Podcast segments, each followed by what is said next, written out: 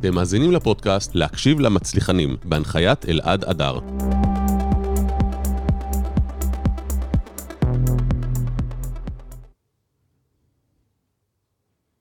טוב, אז צהריים טובים, מה שלומך, ערן וולף? אהלן, מצוין. מה העניינים? מעולה, מעולה. יפה מאוד. אז צהריים טובים לכולם. אנחנו כאן עם ערן וולף, מנכ"ל מימון ישיר בתוכנית שלנו Successful ללמוד ממצליחנים. והיום אנחנו פה ללמוד עליך ועל ההצלחה שלך. אני חושב שכמעט אין בן אדם שלא מכיר את מימון ישיר היום בישראל. אני חושב שזו חברה שמוכרת על ידי רבים. אולי לא כולם יודעים בדיוק מה היא עושה. אבל uh, ללא ספק החברה ממוקמת uh, בצמרת העסקים בישראל, ובגלל זה בדיוק הזמנתי אותך כבר תודה, כבר תודה על אה, שתי המחמאות שכבר היו. בכיף, האמת שגילוי נאות, גם הייתי לקוח טוב שלכם ועבדנו ביחד, ואני מאוד מאוד נהנה, וגם הלקוחות שלי נהנים, אבל אנחנו באנו לפה ללמוד עליך וללמוד ממך. אז uh, אני הייתי שמח אם אתה יכול לספר לנו קצת ככה עליך, מי זה רן וולף, איך התחלת, מתי נולדת, מה עשית, כאילו ממש, איך אומרים, נחפור. קצת יותר פנימה. זה מצחיק, כי uh, אתה יודע, אני אומר מתי נולדתי, זה קצת קשה לי להאמין שזה, זה, אני... נול, לא אני, חייבים, אתה יודע. כן, לא, אתה יודע, אמרת מתי נולדת, אז אני יליד 62, אה, זאת אומרת שבינואר אני אהיה בן 60. זה מצחיק שבדיוק השבוע היה לנו פגישה של הכיתה שלי מהיסודי. וואו. זאת אומרת, אנשים שחלק מהם לא ראו אחד את השני 45 שנים. זה עוד לא הגיל שבאים עם הפיליפינית כבר ל... אז זהו, אמרתי להם שמי שלא יגיע, מכיוון שהפגישה הקודמת הייתה לפני 20 שנה, אמרתי להם, תשתדלו הפעם להגיע, כי בפעם הבאה יכול להיות שזה עם הפיליפינית. אה, אבל בכל אופן, אתה יודע, גדלתי במרכז רמת גן.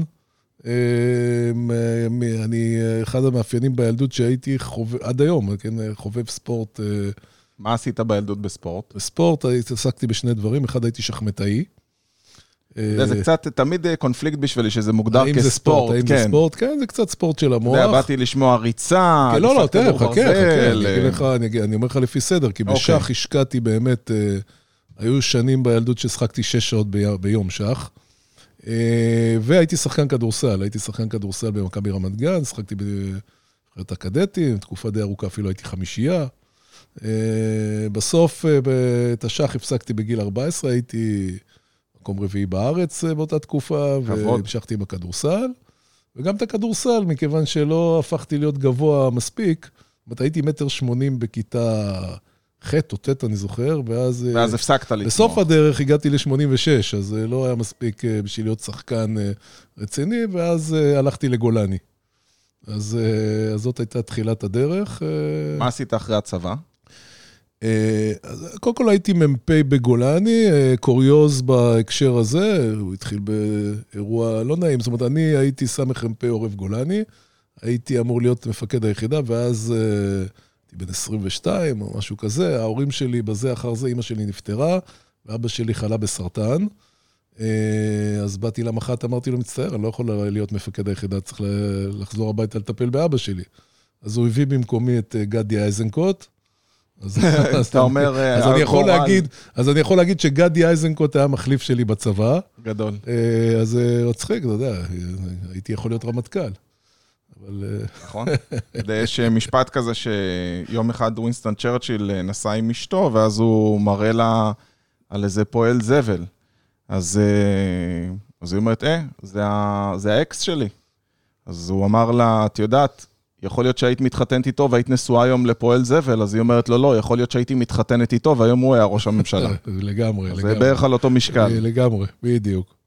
אה, אז זהו, ברמת הקוריוז, הדבר השני, שאתה אומר לעצמך, בוא'נה, בן כמה אני שכבר המחליף שלי היה כבר רמטכ"ל. אתה מבין? אז... אה, ממש. רגע, ומתי יצאת לעצמאות? כאילו, איך זה הגיע בכלל לא. לעולם העסקים? אה, למדתי, העבודה הראשונה שלי הייתה בכלל מדריך, הייתי מ"פ בגולני, אז העבודה הראשונה שלי הייתה מדריך שלח, הייתי מדריך שלח בבית ספר. למדתי כלכלה, ואתה יודע, המקום העבודה הראשון שלי היה דווקא חברת ייעוץ עסקי. מה אתה אומר? קוראים לה יישום. היו כן. אז חברות ייעוץ עסקי? היו אז חברות ייעוץ עסקי. מה זה, שנות ה-80? איזה שנה זה? סוף שנות ה-80, כן, הייתה חברה שנקראת יישום. על מה יעצתם אז? יעצנו להרבה חברות בייעוץ שיווקי, אסטרטגי, היינו חברה, הייתי שותף 20% בחברה הזאת, אבל הייעוץ קצת עייף אה, אותי, זאת אומרת, הבעיה בייעוץ, שאולי אתה לפעמים נתקל בה, זה שאתה עושה עבודה, מתאמץ, ואז בסוף אתה נותן את הממצאים שלך ללקוח. הוא מחליט, אתה יודע, יום אחרי זה פתאום נכנס לו איזה משהו דחוף אחר, הוא בכלל לא, לא מתייחס. לא מיישם ולא עושה. אז ו... ואז אה, באמת עברתי לאחד הלקוחות שלנו שהיה מתחום הנדל"ן, והתחלתי איזה פרק, שהוא איזה פרק הנדל"ן שבחיי, הייתי, אה, בסופו של דבר, סמנכ"ל אשדר, מאוד אהבתי את הנדל"ן, אה, אבל רציתי קצת לצאת מהמשבצת של סמנכ"ל או סמנכ"ל שיווק, אז הפכתי להיות מנכ"ל רפיד, זאת חברת פרסום. שילוט, פרסום. פרסום החוצות. אה, ממנה אה, החלטתי באיזו החלטה משפחתית לנסוע לאוסטרליה לאיזה כמה חודשים. זו הייתה התקופה של הפיגועים בישראל ב-2000, ב 2001, היה לי גם אירוע משפחתי, הבעל של אחותי גיסי נרצח גם הוא בפיגוע, וואו. החלטתי לקחת את המשפחה. עשית איזה פסק זמן כזה. עשיתי קאט, גם עזבתי את העבודה, ומשם חזרתי כסמנכ"ל שיווק בביטוח ישיר, ובסוף 2005 בא אליי דורון שניידמן מבעלי הקבוצה, אמר לי, בוא אולי נקים חברת אה, אשראי, עוד לא יודע, אני לא זוכר אפילו המילים המדויקות שדיברנו, כי... 2005? סוף 2005, הוא בא אליי, הוא אמר, בוא נקים חברת אשראי למכוניות, אני לא זוכר, אולי אפילו קרא לזה ליסינג, לא בדיוק ידענו, אני לא היה לי רקע, אמנם כלכלן תואר שני, אבל לא היה לי רקע באשראי, להם לא היה רקע באשראי. ואז החלטתי גם להביא מנהלים שלא היה להם רקע באשראי. היה כתוב. משהו כזה בארץ קודם, או שאתם הראשונים שהמצאתם את התחום? לא, לא, היו, קודם כל הבנקים תמיד נתנו אשראי, אבל בעולם החוץ-בנקאי... לא, נדבר על חוץ-בנקאי. בעולם החוץ-בנקאי היו חברות קטנות, היה בתחום המכוניות דווקא הייתה חברה, היא קיימת עד היום, שהתחילה 15 שנה לפנינו, קראו לה פאמה, עד היום קוראים לה פאמה. Mm-hmm. עד היום היא פועלת בשוק. אבל באמת השוק היה מאוד מאוד לא מפותח, באנו גם ממש בזמן.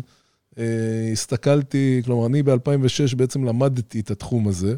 ישבתי עם לפטופ, אמנם היה לי משרד, אבל עוד לא היה לי אנשים, אז ישבתי בעיקר בחוף הדולפינריום עם הלפטופ. מה אתה אומר? כן, והתחלתי לתכנן את התחום. נשמע כמו סטארט-אפ קלאסי כזה. כן, זה היה סטארט-אפ, התחלתי לתכנן תחום שלא היה לי מושג בו, לא היה ממי להעתיק, לא היה זה... אה, תפסתי חבר שיש לו חברה כזאת בארצות הברית, נסעתי אליו ללוס אנג'לס, הסתכלתי קצת את החברה, וזה מצחיק, ישבתי, הסתכלתי על כל מערכי החברה, ואז ישבתי איתו בקפה, אני זוכר, ואמרתי לו, טוב, מה המספרים? מה שיעורי הריבית שלוקחים? מה שיעור הנזק? אז הוא אמר לי, אה, ריבית ממוצעת ללקוח, זה בארצות הברית, כן? 22 אחוז. שנתי. שנתי, כן. וואו, זה מטורף. 22 אחוז, כן. בארצות הברית, אתה יודע, אומרים מספרים. בארץ אתה אומר 22 זה שוק אפור, נשמע להם יקר. היום בארץ ב-22 זה, לא, זה לא חוקי, כן? כן, זה לא חוקי. עד 18, לא? בארצות הברית אין שום הגבלה, והוא אמר לי, הריבית ללקוח 22 אחוז, אה, שיעור הנזק 8%, ואנחנו במרווח 14% לשנה. שיעור הנזק זה מי שלא עומד בהחזרים? הנזק הסופי של, של כל אלה שלא עומדים בהחזרים. ולא עומד. המושגים בארצות הברית הם אחרים לגמרי. אמ, איך מנרמלים כזה דבר לישראל?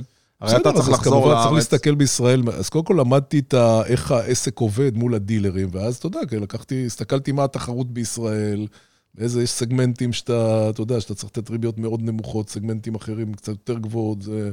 מאוד דיפרנציאלי. בכל זאת היה לי ניסיון מביטוח ישיר, שהיא חברת ביטוח, שהייתי סמנכ"ל השיווק שלה, שכל העולם הזה של המוקדים, ובניתי את כל העניין, את העסק מאפס. כמו שאמרתי לך, הבאתי מנהלים. ש... איך, איך מתחילים? אתה יודע, יש פה אנשים שאנחנו, successful זה נועד שילמדו ממצליחנים. אתה מספר בו בעצם בדיוק את הסיפורים שאנחנו אוהבים. לקחת פרויקט מלכתחילה ופשוט הקמת אותו מאפס ממשהו שבעצם לא היה אפילו ממי להעתיק. נכון. איך ניגשים לדבר כזה? אז א', הסתכלתי, קראתי הרבה על מה שקורה בחו"ל. אה, הסתכלתי קצת על השוק בישראל, אתה יודע, עוד אפילו לא ידעתי מהו המוצר. כלומר, בהתחלה חשבנו שאנחנו, אה, אה, מימון, חשבנו על מימון למכוניות, כי באופן כללי, ביטוח ישיר, המוצר הגדול ביותר שלו הוא מכוניות. אז אמרנו, טוב, זה משהו עם סינרגיה בקבוצה, זה תחום שאנחנו קצת מבינים בו, זה אשראי מגובה בטוחה, אבל המחשבה הראשונית שלנו בכלל הייתה שמימון למכוניות זה ליסינג, ואז אמרנו, אולי כדי לקצר, אתה יודע, time to market, אולי נקנה חברה קיימת. ואז התחלנו לחשוב על לקנות חברות. בתחום הליסינג, ואז כבר להציע מוצר משלים. בתחום הליסינג, כשאני מדבר איתך על, על רמות של התחלנו לחשוב, אתה יודע, אתה בתחילת דרך שיש לך עסק שאתה עוד לא מכיר ואתה לא מבין, המחשבות שלך הן נודדות להמון כיוונים. אז הלכנו לקנות חברות שמאוד קטנות, כמו חברה שנקראה בלו ליסט, שהייתה חברה קטנה, וגם חשבנו לקנות את אביס, כן? זאת אומרת, זה היה באותו... אין כמעט חברת ליסינג שלא רצינו לקנות אותה באותו, באותו זמן. אחרי כמה חודשים הבנתי שבעצם חברת ליסינג זה חיה אחרת. יש לה מכוניות, יש לה נהגים, יש לה תשתיות פיזיות. אתה אומר, מה אני צריך את הכאב ראש הזה? לא, עדיף לעשות חיתום ולגמור עניין מאשר... זה לא רק את הכאב ראש, את ה-DNA, ה-DNA של, גם של ביטוח ישיר, גם שלנו, זה... אה, מוקדים, דיגיטל, אה, כל העולם הפיזי הוא עולם שהוא די זר לנו. אנחנו לא מתמחים בו, צריך, אתה יודע, צריך לבחור במה אתה מתמחה. נכון. והחלטתי להביא מנהלים, ברובם לא מהתחום, גם לא שלא באו מהבנקים, כי הבנתי שבעצם זה יעצור אותנו מבחינת, בתור סטארט-אפ, זה יעצור אותנו מבחינת החשיבה היזמית. זאת אומרת, הבאתי, הבאנו דירקטור אחד שקצת מבין בעניין, שלא נהיה לגמרי אה, באאוט. איך בחרת את המנהלים שלך? לפי מה? הרי הם לא באו מהתחום, אז לפי... אז מטבע הדברים היו אנשים שהכרתי אותם אה, מהעבר הקרוב, הבאתי כמה אנשים אה, שמאוד החזקתי מהם מביטוח ישיר, הבאתי אנשים שעבדו איתי בעבר. אתה יודע, התחלתי לבחור אנשים על, על סמך uh, התרשמות, ההתרשמות. כמה היו הגרעין הראשוני? כמה אנשים? הגרעין הראשוני היו סדר גודל של עשרה אנשים, או... ואז התחלנו גם עם פיתוח הטכנולוגיה, שגם זה היה משהו... Uh, מאוד מורכב. לא הייתה בעצם חברה שהתחילה טכנולוגיה מהסוג הזה. ב... היו בנקים עם איזה תוכנות לג'סי אה, אה, אדירות. חברות כרטיסי אשראי שבכלל מבוססות על העולם הזה של... שעוד לא כל כך התעסקו באשראי אז. חברות כרטיסי אשראי יותר על הנפקה וסליקה. Uh, התחלתי ללמוד את התחום הזה, התחלתי לחשוב איך, איך הטכנולוגיה, כמובן שבדרך היו כל מיני מצבים שבו הבאתי איזה חברה טכנולוגית בהתחלה ואחרי חודש ראיתי שאין להם מושג וקורים כל מיני דברים בדרך ולקח לנו שנה עד שהתאפסנו ובנינו את העסק. בתחילת הדרך הסתכלנו על השוק ואמרנו, בעצם אחד הדברים שאני יכול להגיד גם בתור עצה, זה שצריך להסתכל על השוק ולהגיד, מה אני מביא לשוק שהוא לא היה בו קודם. זה לא חייב להיות המצאת הגוגל, כן? מספיק שאתה משנה איזה פרמטר אחד בשוק שיש לו נפח, ואתה יכול לקחת פה משהו משמעותי. באותו זמן, השוק הישראלי בעולם הרכב היה שונה מה שהיום. רוב הרכישות בעולם, ה... בעיקר ברכב המשומש, היו כאלה שאדם פרטי קונה מאדם פרטי אחר, ולא אה, לא, מגר... מגרשים. לא מגרשים וסוכנויות. ואז היה שם איזה עניין שקוראים לו אה, מלכוד 22 של העברת הבעלות. כלומר, אם אני אה, רוצה לקנות ממך רכב, ונניח הרכב עולה 80 אלף שקל ויש לי 40, אני הולך לבנק, מבקש הלוואה של 40 אלף שקלים. ועד שהרכב לא על שמך, לא ייתנו לך את המימון. אז אה, כן, הבנק אומר לי, בסדר, אני מאשר לך את ההלוואה, אבל תגיד לאלעד שיעביר... שקודם יעביר את זה על שמך כן, לפני ש... ששילמת. לא, שירשום, בעלו, שירשום שיעבוד על שמי, לפני, אחר כך אני אעביר לו את הכסף. וואלה, הגיוני, בא לאלעד, אלעד אומר, לא, איך אני ארשום שיעבוד על שמי? מי אמר שאתה מעביר לי את הכסף? אני לא מכיר אותך. ואז הבנק אומר, רגע, אבל אני לא יכול להעביר לו את הכסף. בקיצור, מלכוד 22. ואז בעצם הגענו למסקנה, מצחיק, כי היום הנושא הזה שאני עכשיו מתאר אותו, בשנים האחרונות הפך להייפ הכי גדול של, ה, אה, של העולם העסקי, אולי בכלל, שזה עולם הבלוקצ'יין, כן? ואני עכשיו מתאר לך בעיה מסוג בלוקצ'יין, אבל בעולם של פעם. בעצם הייתה פה בעיית הטראסט, כאילו, בעצם נכון. גילינו שיש מקום אחד שהקונה והמוכר הרי כן נפגשים, זה בנק הדואר. בבנק הדואר יש...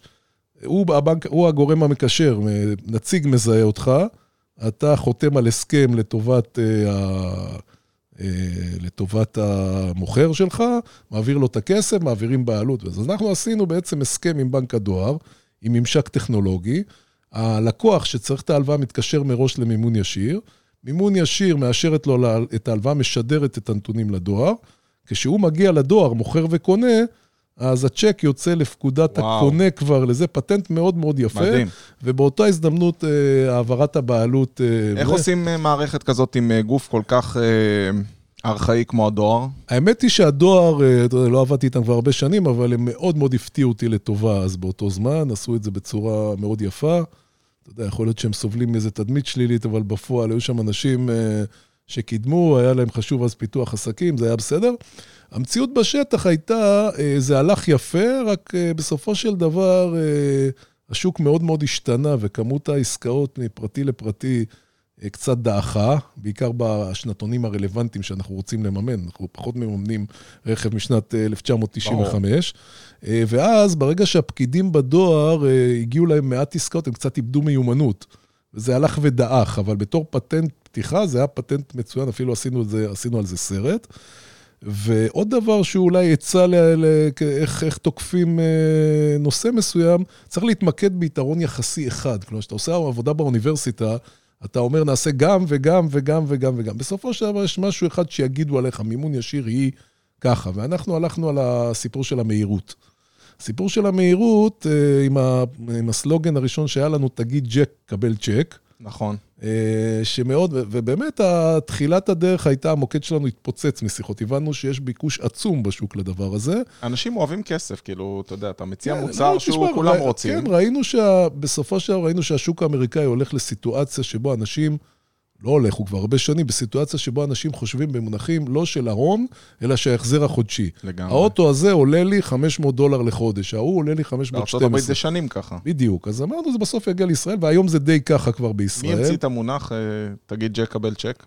משרד פרסום? משרד הפרסום בא עם הקונספט הזה, אה, אהבנו את זה מאוד. אה, זה היה באמת הצלחה מאוד יפה. בשלבים יותר מאוחרים הלכנו כבר על כיוונים אחרים, נכנסנו כבר להלוואות נוספות. אה, עכשיו, מההתחלה זה היה, אה, זאת אומרת, ראינו הצלחה, ראינו עמידה ביעדים, הכל היה בסדר. אבל, אתה יודע, כשאתה מתחיל חברה, לפעמים אתה עושה דברים שאתה, אם היית מבין, אולי לא היית עושה אותם. ניסיוניים, אתה יודע. לא, ככה... אני אומר, אני למשל היום לא יודע אם הייתי מקים את מימון ישיר, אם הייתי יודע את הנתונים שהיו אז. כי אנחנו עשינו תוכנית עסקית, והתוכנית העסקית הראתה שאם יהיה לנו אה, תיק הלוואות של 600 מיליון שקל, החברה תהיה יציבה ומההחזרים, נוכל לתת הלוואות חדשות. נניח אם יהיה משבר, אבל מהחזרים נוכל לתת הלוואות חדשות. אם אתה מדבר על משבר קורונה, זה אף אחד לא חזר בשום תוכנית. לא, לא, זה אני עוד מדבר על המשבר הכלכלי של 2000, של המשבר הסאב פריים, אנחנו okay. אוקיי. נמצאים עדיין שם. אה, ו... טוב, היה לנו אה, משהו ברמות של 50-60 מיליון שקל הון עצמי, הלכנו לבנקים, לא כל כך רצו לתת לנו אשראי, בניגוד לציפיות, אבל היה בנק צדיק אחד, בנק הפועלים, נתן לנו אה, סדר גודל של 250 מיליון שקל מסגרת.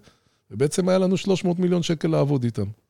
אבל מה לעשות, התוכנית הראתה שרק ב-600 אתה נהיה חברה יציבה. ואמרנו, טוב, נתחיל לעבוד, נתחיל למכור, למכור, למכור, ונסתדר תוך כדי תנועה. טוב, עוברים החודשים, המכירות מצוינות, הכל טוב, העסק עובד, הנזקים אפילו קטנים, כי אשראי זה נורא... מסוכן. קל, נורא קל לתת בהתחלה, אבל אחרי זה אתה צריך לראות אם גם אנשים מחזירים לך את הכסף. הכל הלך יפה מאוד. התחלנו לראות באופק שאנחנו מתחילים אוטוטו להתקרב לניצול המסגרת. לגמור את המכסה ועוד אין מספיק בשביל לתת הלוואות בקצב. לא יישאר מה זה. ואז בום, נחת המשבר הכלכלי של 2008.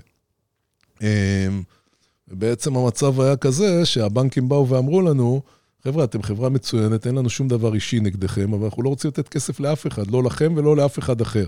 עכשיו, אצלנו, הכסף זה היה המוצר, עד היום, כן? הכסף זה המוצר. זה המוצר. זה המוצר, זה לא סתם שאתה צריך כסף לשלם משכורות. זה כמו מכולת שמחר לא יהיה לה לצורך העניין לחם, היא לא יכולה בדיוק. להתקיים. כן, נכון. זאת אומרת, בעצם באו ואמרו לנו, זהו, נגמר, אין, לך, אין את המוצר שלכם יותר.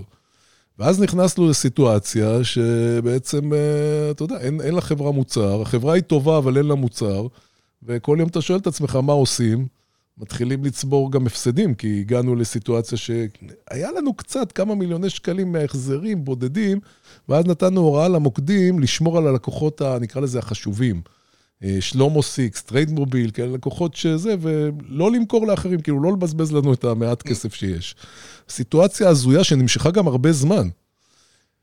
אה, והיה מחשבה של הבעלים, כל יום אולי סוגרים את החברה. זאת אומרת, מה אם לגייס אה, גיוס, אה, אז לא היה גיוס המונים, אבל... איפה? אז לא, כל השיטות האלה, קודם כל שוק ההון בכלל לא היה... לא מפותח לזה. לא, לא התעסק בדברים כאלה, אתה יודע, עוד לא... אני חושב שלא הייתה עוד רגולציה בכלל לזה. כן, אבל בלי קשר רגולציה, שוק ההון בכלל לא, לא היה שום פתיחות מצד מוסדיים להתחיל לתת... ניסיתם לגייס מ, מ, מ, לצורך העניין חברה כמו הפניקס, ללכת ולהגיד לה עכשיו... אה, באותו זמן התחלנו לנסות, אבל המשבר הכלכלי בכלל לא היה סיכוי לקבל ממישהו אשראי. זאת אומרת, אף אחד, כולם שמרו על הארנק שלהם. כולם היו בהתכווצות, אמרו אתה רוצה, מה זאת אומרת, אתה רוצה, תחזיר לי כסף, לתת לך כסף, אתה יודע, כולם, זה היה משבר... אז איך אה, מתמודדים? מאוד קשה. ואז... אה, פעם היה סיפור לפני המון שנים, היה אחד שקוראים לו מנחם תלמי, שכתב טור, נדמה לי במעריב זה היה, סיפורים שנקראו תמונות יפויות, סיפורים מיפו.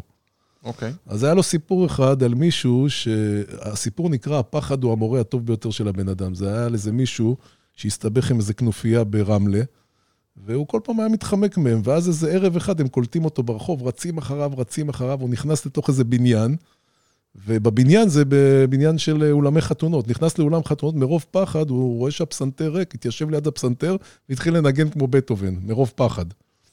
אז אנחנו, מרוב מצוקה, הצלחנו למצוא מודל עסקי חדש, שבמסגרתו אנחנו מוכרים את ההלוואות לצדדים שלישיים, זאת אומרת, אתה, אה, או את חלק מההלוואות. אתה נותן הלוואות לצרכן, אחרי כמה, כמה חודשים אורז אותם, ומוכר אותם לצד שלישי. ל... ואז יש לך בעצם, מתפנה לך מקום במאזן מדהים. כדי למכור הלוואות חדשות, ולמעשה זה המודל העסקי של החברה עד עצם... כמה זמן זה כבר? זה את המודל העסקי... זה עוד מ-2008? המצאנו את זה ב-2009, שהחברה כבר הייתה בהפסדים ו... התחלנו, זה היה עבודה ענקית מול בנק ישראל, מול זה, מול הטכנולוגיה, בנק איגוד הלכו איתנו. אז בעצם אתם סוג של הלוואות peer to peer, שהם היו עוד business to business, עוד לפני שהמציאו את ההלוואות peer to peer. נכון, נכון, עם, עם, עם שונות אחת, שאנחנו בכל זאת אה, שליש או משהו כזה מהתוצרת שלנו, בכל זאת מחזיקים על המאזן שלנו, זאת אומרת, אנחנו כן ריסק קרייר, אנחנו לא רק... אה, אה, לא רק מתווך, זאת אומרת, יש לכם חלק בעסקה. יש לנו, לא, לא רק חלק, לא חלק בעסקה, אבל אנחנו, חלק גדול מההלוואות, אנחנו לוקחים על המאזן שלנו. זאת אומרת, אנחנו גם יודעים לנהל סיכון, אה, שהוא סיכון ש, שעלול לפגוע בנו, לא רק בצד שקונה. את ה... זאת אומרת, אנחנו בביזנס הזה מאוד יודעים גם, אה, גם על בשרנו. שומרים על המחויבות ש... שלכם. ש... כן, שומרים את זה גם על בשרנו, אז... כמה עובדים היום אתם במימון ישיר? היום אנחנו 530 עובדים. וואו. אה, זה היה אחרי שלצערנו בתקופת הקורונה, היינו כבר די במספר הזה, ואז פיטרנו, היינו קצת פחות, פיטרנו 90 עובדים לצערנו. זה יחסית ומאז... לא הרבה לחברה של 530 עובדים. כן, יחסית לסיטואציה, כי הסיטואציה הייתה שהיה נראה בתחילת הדרך שאנחנו הולכים לקראת אה, אה, סאב, משבר הסאב פריים פרק 2. אמנם החברה עם הרבה יותר יציבות, הון עצמי הרבה יותר גדול. זה לא הייתה אותה סיטואציה, אבל אתה יודע, עשינו ברקס... אה, אה, בבת אחת אה, קיבלנו החלטות... אחרי ש... כמה זמן הבנתם שמשבר הקורונה זה משהו פה להישאר והתחלתם לקבל החלטות? כי אתה יודע... שבוע, שבוע לקח לי לקצץ 50% מההוצאות של החברה. זה היה... שבוע? הבנו שעולה, אני הבנתי רגע, שעולה... רגע, איך 50% מההוצאות שאתה אומר לי שזה 90 אה, עובדים לעומת 530? לא, לא, לא, 90 עובדים פיטרנו, כמעט את כל שאר החברה. חל"ת. הורדנו ל-70,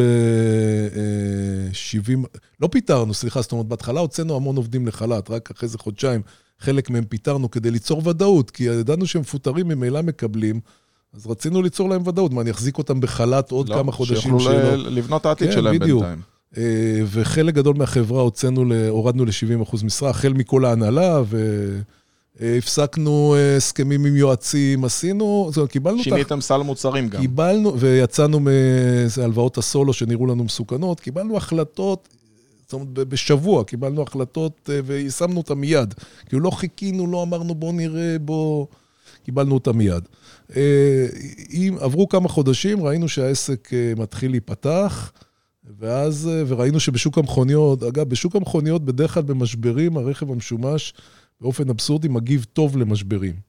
עכשיו הבנתי בכלל שבארצות הברית שמחירי הרכב המשומש יותר יקרים בגלל כן. מחסור uh, בצ'יפים. אז הפעם יש גם איזה משהו uh, ייחודי למשבר הזה שגרם לעוד התייקרות עוד יותר גדולה של המכוניות. בדרך כלל יש מנגנון שגורם לזה שמכוניות משומשות מתייקרות מיד אחרי משבר, זה משהו סטייל מוצר... כי המוצר נהיה יותר שכיר.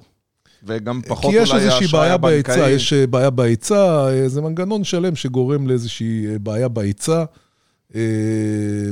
אז בדרך כלל, במשברים, בדרך כלל רכב חדש נפגע, רכב משומש עולה.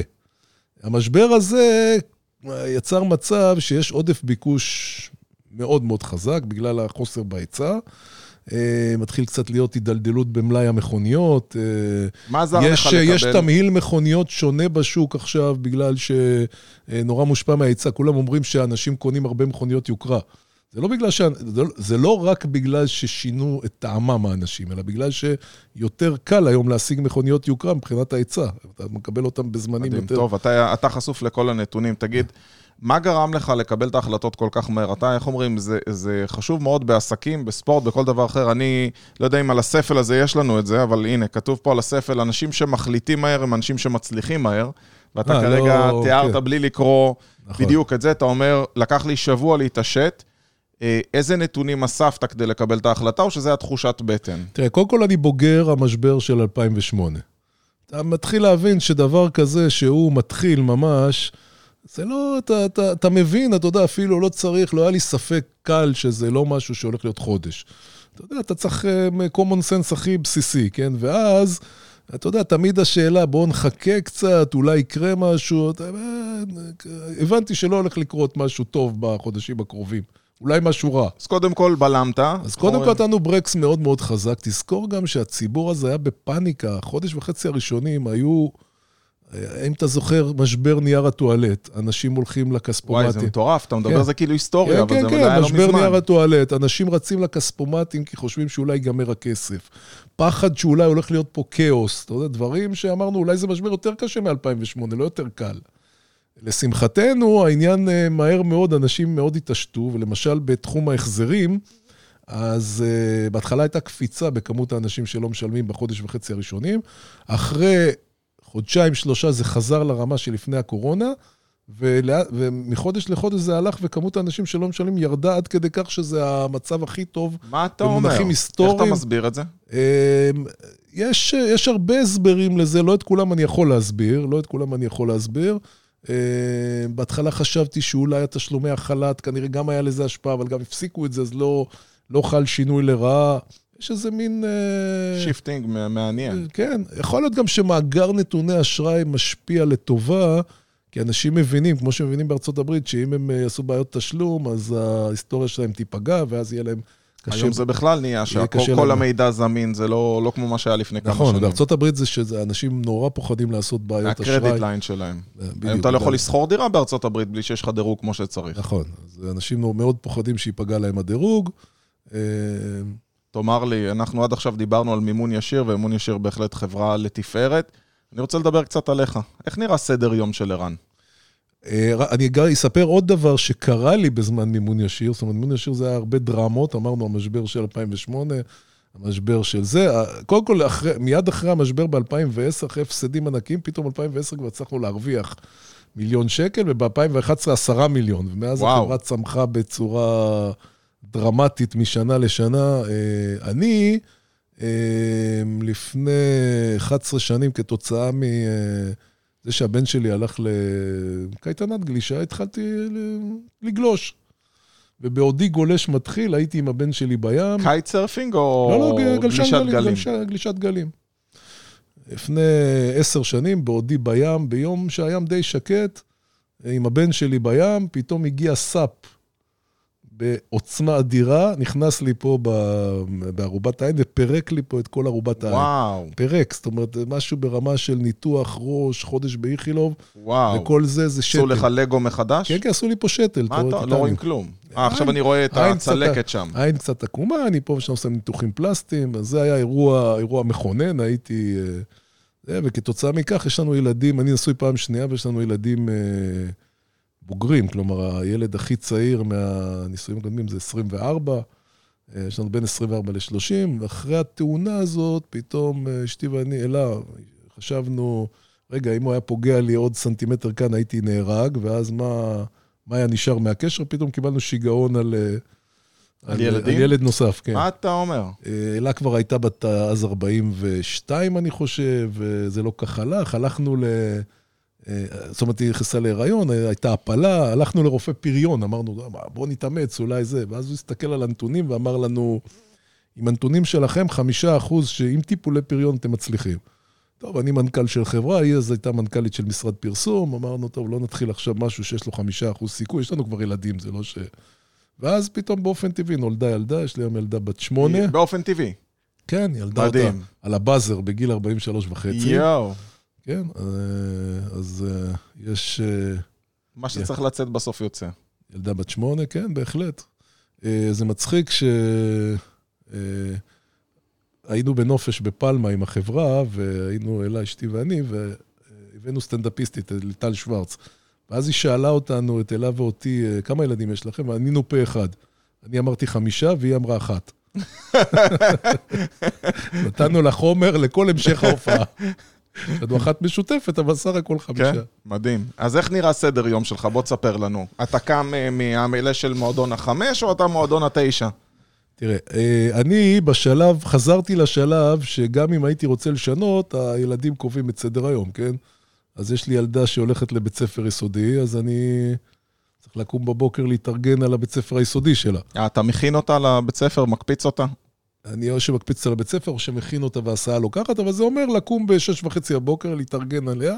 אני בדרך כלל כבר מהשעות האלה מתחיל לשלוח מיילים. זאת אומרת, אני, איך שאני קם, מעיר אותה, קצת מארגן אותה, ומתחיל עם המיילים. כשהיא נוסעת לבית הספר, אני בדרך כלל הולך לים. הולך לים. כל יום? כן. כל יום אתה בים גולש? לא, לא גולש, אני לא גולש. בדרך אה. כלל אני שותה קפה, כן? אבל אה, לפעמים אני עושה לא, הליכה. לא, חשבתי, כבר המשכתי את הסיפור של הגלישה. לא, לא, גלישה אני גולש עדיין. איפה אתה הולך לשתות קפה? עד, עד לפני חצי שנה גרתי 18 שנה ברצף בנווה צדק. אוקיי. אז הייתי בוחר לעצמי, בדרך כלל בחוף הדולפינריום, המקום הרגיל. זה איפה שהתחלת עם הלפטופ. בדיוק. אה, עכשיו יש לי כל מיני מקומות, אני בהרצליה פיתוח, אז יש מקומות אחרים. אני בדרך כלל הולך לשתות קפה, או שעושה איזה טיול. אה, אה, אני יוצא למשרד בדרך כלל... זה יותר לנקות את הראש או לשחרר מטלות? זה לנקות את הראש, זה כיף. זה גם יוצר לי איזו מחשבה, אתה יודע, בזמן הזה אני קצת חושב. לפעמים אני גם מתאמן, לפעמים גם אני עושה ספורט, זה לא רק שותה קפה, סתם, היום למשל עשיתי ספורט. אה, אני בדרך כלל מגיע למשרד אה, יותר מאוחר. כלומר, אני יוצא מהבית בדרך כלל בתשע וחצי, עשר. איפה המשרדים? משרדים בפתח תקווה. אז מה, אתה מדלג על הפקקים כאילו? אז זה גם עוזר לי בהקשר של הפקקים. Mm-hmm. עכשיו, אתה יודע, עם הקורונה גם יש ימים שאתה בכלל עושה את הפגישות מהבית, או עושה חלק מהבית, בזומים, אה, שזה... אני מאוד אוהב את הכלי הזה. אה, זה נהיה עכשיו מאוד אה, שגרתי, אתה יודע, לבן אדם, בוא נעשה פגישות בזום. היה לי פה לקוח שבא מאילת, ארבע וחצי שעות נסיעה, סגר ייעוץ, הוא אומר, טוב, נמשיך בזום, זהו, לא צריך יותר להתראות. תחשוב, אנחנו, למשל, דוגמה הכי פשוטה. אחרי כל, כל רבעון שאנחנו מוציאים דוח כספי, אנחנו הולכים ומציגים אותו לכל בתי ההשקעות, למוסדיים. עכשיו תחשוב שאתה אה, עד, עד אה, לא מזמן היית בא, נוסע לשדרות רוטשילד, מחפש חנייה, מחנה, נותן את התעודה לשומר, עולה במעלית, עכשיו מחפשים איזה חדר ישיבות אתה יושב. אתה יודע, זה בוג'רס של... אה, לגמרי. לגמרי. עכשיו אתה בא, עושה ישיבה בזום, אני לא מדבר על מישהו שהכרת אותו פעם ראשונה. לא, זה חיסכון זמן מטורף. ישיבה בזום, מציג את אותה מצגת בזום, אתה, אתה יודע... מעט מאוד הדברים, איך אומרים, אם אתה לא רופא, לא צריך פיזי לפגוש את הבן אדם, אתה יודע, רוב נכון, הדברים אפשר נכון. לעשות גם אה, מרחוק, זה רק עניין פסיכולוגי. אז רגע, סדר היום, אתה אומר תשע וחצי בערך במשרד? לא, לא, אני לא בתשע וחצי במשרד, אני יוצא מהבית בתשע וחצי, עשר. יוצא מהבית תשע וחצי, עשר. בעשר, עשר וחצי במשרד, ב...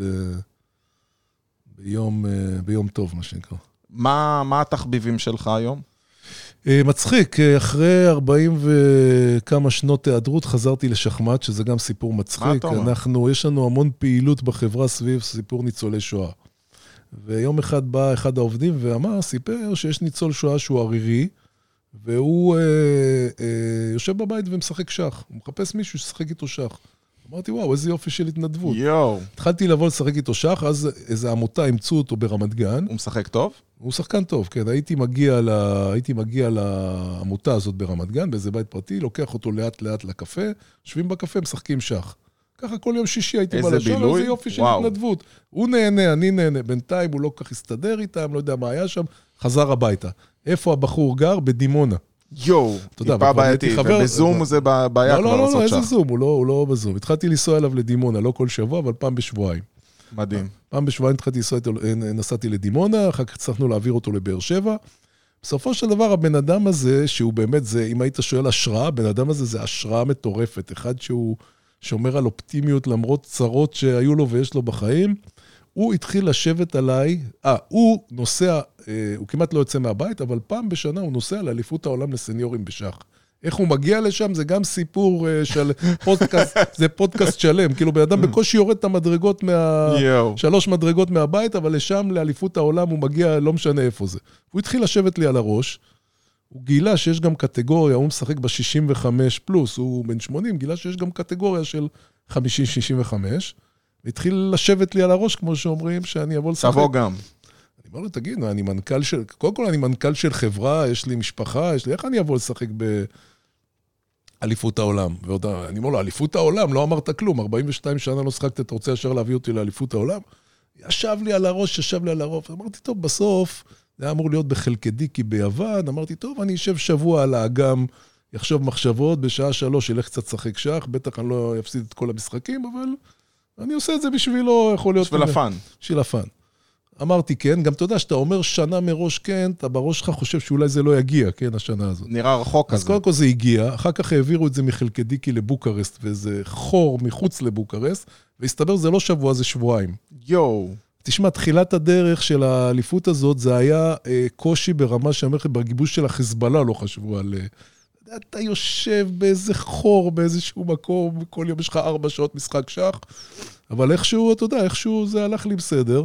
עבר. בעיקר שבסיבוב השני גרילו נגדי, אה, שיבצו נגדי שחקן איראני, והוא לא... הוא לא רצה? ההתאחדות שלו, אמרו לו לא להופיע, אז אמרתי, בוא'נה, אני מדליסט אולימפי. ניצחון טכני. אם איראן החליטו לא להופיע נגדי לזה, אז אני כנראה בן אדם חשוב. וגם היה לי נקודה, אמנם לא השגתי אותה על הלוח, אבל היה לי פתאום נקודה. בהמשך התחרות התחלתי פתאום לשחק, והלך לי לא רע בתחרות הזאת. איזה יופי, אז כמה כן. סבבים עברת? אז uh, התחרות היא 11 סיבובים, והוצאתי 5 נקודות. שמע, זה היה בערך פי 10... בשביל מישהו שזה לא המשימת חיים שלו, זה הישג מדהים. ש-42 שנה לא שיחק בשח תחרותי. תגיד לי, מה אתה עושה כשאתה מקבל בשורות לא טובות? מה מרים את רוחך? הרי אין מה לעשות, בתור מנכ"ל אתה חווה לא רק הישגים, אלא גם קשיים. תן לנו טיפ ככה, מה, מה עוזר לך להתרומם? אני אומר, קודם כל, הים זה משהו שאני מאוד מאוד אוהב. עושה לך ריסטארט כזה? כן. אה, ספורט זה גם משהו שהוא אה, נחמד, אני עושה TRX ודברים כאלה. בבית או... לא, מעל החוף. יש לי מאמן, אה, מאמן איתו. כן, שני הדברים האלה, אני חושב הים זה פתרון מאוד טוב להרבה דברים. מה עושה לך מעבר לזה כיף ביום-יום? משפחה, חברים, איזשהו בילוי מיוחד? אה, אתה יודע, הרבה דברים, אתה יודע, יש לי משפחה, יש לי ילדה קטנה שאני, אתה יודע, בגיל כזה שיש לך ילדה קטנה, היא הופכת להיות משהו... אה, אני יודע. יש לי אחרי ארבעה בנים, יש לי בת, קרוב לגיל של הבת שלך, בת שש כן, וקצת. בדיוק, אבל אתה לא קרוב לגיל שלי, זה... נכון. כן. אתה מבין, זה מצחיק. אני, שנינה, הילדה שלי הייתה בת אה, שנה וחצי... איזה קטע? לשלי קוראים ניה. ניה? ניה, כן. אוקיי, אז נינה הייתה בת שנה וחצי, הלכתי איתה, יש כזה חוג שחייה לפעוטות, אתה יודע. ואני בא, כולי, אתה יודע, מחזיק מעצמי, אתה יודע, מתאמן וזה, גוף וזה, ואז המדריכה פתאום אומרת, סבאלה, תקח את הילדה אשים אותה בפינה פה. אמרתי, נינה, בואי, הולכים. ובאמת הלכתם? לא, לא, זה סתם היה ב... תגיד לי, מה יש לך עדיין ברשימה ככה, נקרא לזה בבקט ליסט, אתה אומר, אני רוצה להספיק לפני שאני פורש, לפני שאני פורש מהחיים, לפני שאני פורש מהמנכ"לות? איזה דברים אתה שם לעצמך? אני לא מסתכל לטווחים כאלה, אני לא מסתכל לטווחים כאלה ארוכים, ואני לא מסתכל על מטרות אסטרטגיות ל-15 שנה. אתה יודע, אני אה, מאוד בשלב שאני נהנה מהעבודה. אה, זה גם עסק, חברה שהקמתי אותה, זאת אומרת, אני לא, אני לא הבעלים שלה, יש לי אומנם קצת מניות, אבל לא הבעלים של החברה, אבל אתה יודע, אני מרגיש שהחברה היא שלי. וזו אה, תחושה אחרת לגמרי מכל התפקידים האחרים שהייתי בהם. אני מאוד אוהב את האנשים בחברה. כיף לי, כיף לי להיות בחברה הזאת, אני חושב שלכל העובדים בחברה הזאת כיף להיות בחברה הזאת. האמת שאני עוקב אחרי קצת העמוד פייסבוק שלכם, ובוא נגיד שלפי איך שזה נראה, יש המון הוואי בחברה. כן, יש הוואי, יש אנשים, יש כיף, אנשים צעירים, אני עוד לא רואה את עצמי כל כך מהר... אה, פורש. פורש, אני אה, בכלל לא חושב על זה. תאמר לי, ספר או בן אדם שנתנו לך השראה וכלים בעסק שהיית ממליץ לבן, לעקוב אחריהם או לקרוא את אותו ספר שעזר לך? כמה, כן? יש ספר, אז יש ספר שנקרא אדם מחפש משמעות, אה, של ויקטור פרנקל, זה פסיכיאטר יהודי שהראה שתמיד יש משהו שאתה יכול להשפיע עליו. והוא כתב ספר איכשהו במחנה ריכוז, אתה... שמעתי, אתה יודע, לא מעט המליצו על הספר הזה. גם שם אתה יכול להשפיע על דברים, כלומר... אה, וההמלצה אולי הפרקטית לעסקים זה שלהתרכז מאוד במעגל שאתה יכול להשפיע עליו. ויש תמיד דברים שאתה יכול להשפיע עליהם. ולא במעגל הדאגה. אתה יודע, אנשים מודאגים מכל מיני, מה קרה אה, בבחירות בארצות הברית, מה אה, עניינים אה, בין אזוריים, אתה יודע, עכשיו יש לך המון דברים שאתה מודאג מהם. שעומדים לקרות בעוד שבוע. אז אתה אומר, אתה יודע, בוא תראה אם זה קורה עוד שבוע, אולי חבל על הזמן שאתה מודאג מהם. אז, אז זה ספר אחד. אז, לא, אז אני אומר, אז, אז המסקנה אולי העסקית מהספר הזה להתרכז מאוד במעגל ההשפעה ולא במעגל הדאגה. Mm. אני אפילו שמעתי את זה באחת הסדנאות. של, יש סדנאות אמריקאיות כאלה, שמעתי את זה אפילו בניסוח הזה שאמרתי לך עכשיו, לי, אני מאוד... האמת שזו גישה מאוד יפה, להתרכז במעגל ההשפעה ולא במעגל הדאגה. כן, עכשיו, אדם שהוא מעבר למרק רובינשטיין, ניצול השואה, שהוא מעורר השראה בהיבט שהוא, אה, אתה יודע, בן אדם צרות מכל כיוון, מצב בריאותי, והוא שומר בכל זאת על ה... אופטימיות. על האופטימיות. אה, אבל אה, מאוד מאוד היה לי השראה מגארי קספרוב, שהיה אלוף העולם בשחמט הרבה mm-hmm. שנים, שבאמת מאוד הראה את החשיבה, ניתח את החשיבה השחמטית, השחמטאית בצורה מאוד מאוד יפה. העירוב הזה שיש בשחמט בין... אה, מדע לבין, זאת אומרת, אה, יכולת חישובית וזה, לבין יצירתיות. כי אתה צריך פתאום לחשוב על סיטואציות ופתאום להוציא איזה משהו מחוץ לקופסה. אני חושב ששחמט הוא מודל מאוד טוב ל... תגיד, לדעתך הסרט Queen's Gambit עשה טוב לשחמט? מה זה? עשה הייפ מטורף לשחמט. זה נהיה טרנד כאילו עכשיו, חבל הזמן. עשה אה, הייפ מטורף לשחמט. סדרה אה, מומלצת בכל מי שלא ראה בנטפליקס, לדעתי אחת הסדרות הטובות. כן, אז אה, עשה, לא מדבר על זה שיש בו כל מיני אייקונים של האופנה של שנות ה-60, לא, הסדרה עשויה פשוט בטוב טעם, כיף לראות כן, אותה. אז עשה הייפ, המון המון שחמט נשי, דרך אגב, לאחרונה. בכלל, השחמט שהיה פעם, אה, לא שאני איזה, בוא, אני לא רב אומן בשחמט, אני שחקן... אה, היה לו חמש שח... נקודות באליפות שח... עולם. שחמטאי, כן, זה אליפות העולם open, זה לא שכאילו המועמד... אה, אבל היו שם שחקנים שבעבר, כשהייתי ילד, קראתי עליהם בספר. מדהים. אז היה זה, אבל אני אומר, ה, ה, גם השחמט השתנה היום, שפעם זה היה ענף של סובייטים חמורי סבר, עכשיו יש אה, שחקנים צעירים שהם בצמרת העולמית, וסטרימרים וסטרימריות. יש אה, סטרימריות שמשחקות שח ברשתות חברתיות. יוטיוברים כאלה ש... כן, שמשחקות שח ברשתות חברתיות, וואו. בקצב מהיר, עושות צחוק מהמשחק, אה, מדברות תוך כדי השידור, יש להם מאות אלפי, אולי מיליוני עוקבים. מדהים. כל, כל ה vibe השתנה, ואני חושב שבטח שבסדרה... עזרה. Queen's Gambit עזרה. אז רגע, היינו בספרים, אז נתת רעיון לספר אחד ואמרת שיש כמה. לא, אני אומר כמה ספרים כמה ואנשים. כמה ספרים, כן, אני... אה, אתה יודע, יש ספרים שאני אוהב מאוד, אני לא יודע אם... אה, אהבה בימי חולרה זה ספר אה, מדהים ש...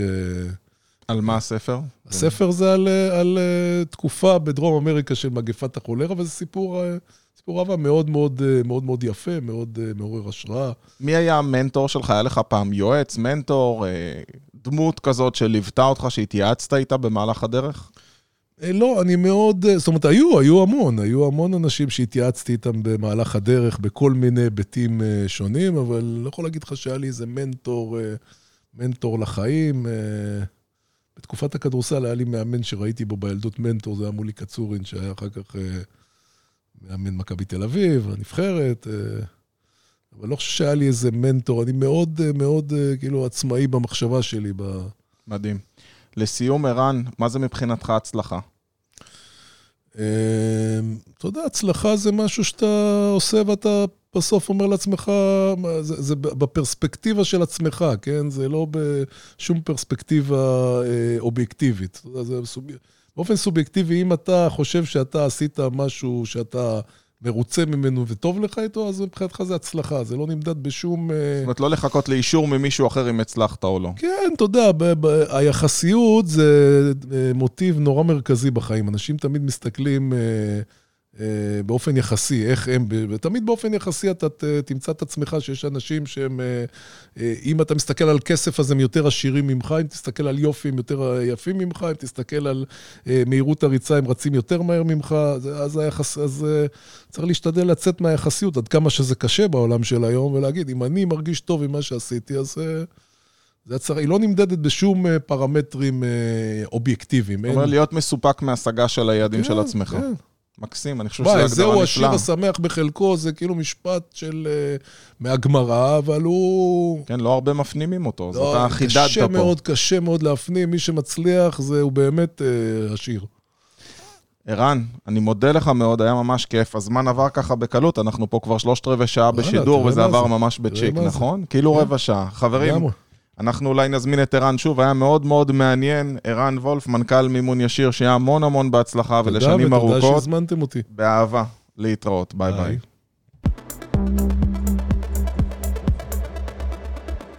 אתם מאזינים